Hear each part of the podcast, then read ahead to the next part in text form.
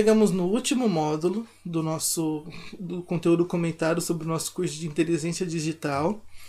E nesse módulo 4, a gente vai falar sobre os efeitos adversos no mundo digital, que são a depressão digital, o bullying e o hate. Depressão digital é uma coisa muito mais recente, tanto o termo depressão é uma coisa muito recente, né?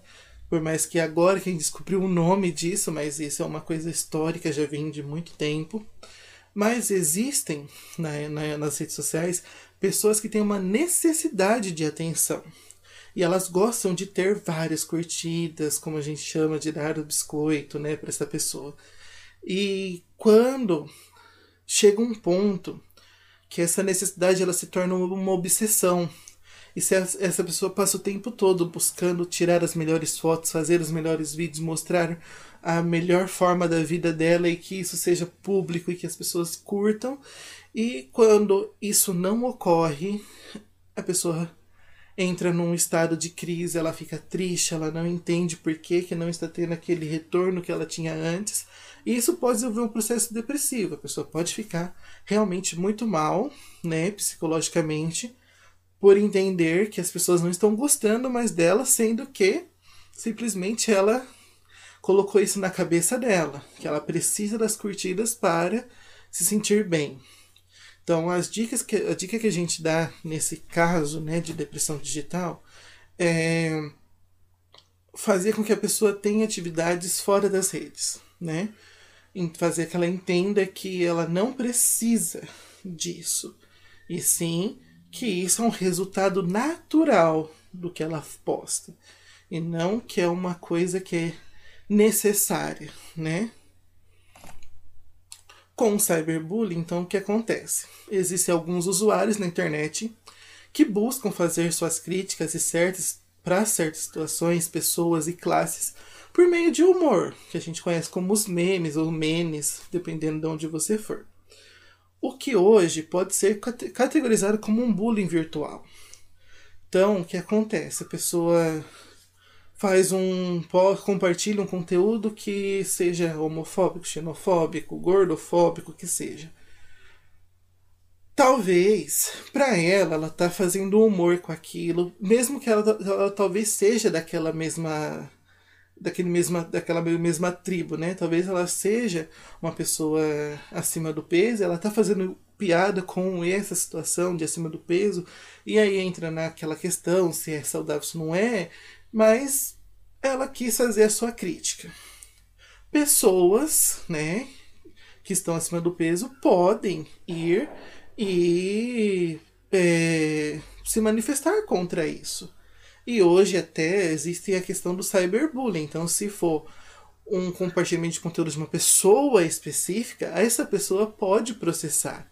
Porque ela tá, a imagem dela está sendo usada de forma negativa para fazer uma crítica, né?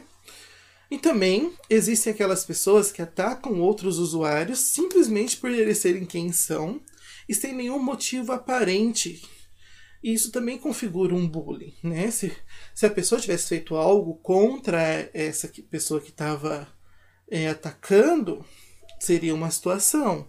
Mas simplesmente por a pessoa ser quem ela é, do jeito que ela é, fazer o que ela faz, ela acaba sendo prejugada, ela acaba sendo atacada por outras pessoas, sem nenhum motivo aparente. E isso também está dentro da lei. Então essas leis, elas protegem esses usuários atacados para que eles não venham, que eles não venham a se sentir mal, né? Dentro das redes sociais, ou venham a desenvolver alguns distúrbios, alguns problemas sociais também e psicológicos.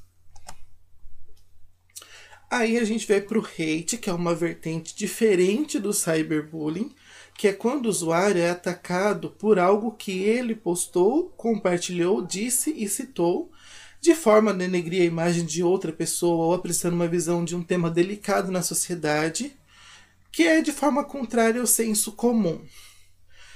O hate, o, o nosso que a gente agora fala mais de cancelamento, né? É, ele é esse, esse resultado, resultado dessa ação dessa pessoa. Ela faz intencionalmente, né? Todas as pessoas que fazem um, alguma forma de, de atacar outra pessoa, faz intencionalmente. Mas diferente do cyberbullying, que, né, como a gente falou, que a pessoa não tem, assim, simplesmente ataca sem motivo algum, aqui a gente tem. A pessoa postou algo ou falou algo que a outra não concorda, a outra não. É, no senso comum dessa pessoa, ela não gosta desse comentário, então ela vai ir falar contra. E aí começa uma onda. Quando mais pessoas apoiam essa, esse, esse movimento, se torna um movimento de hate, né?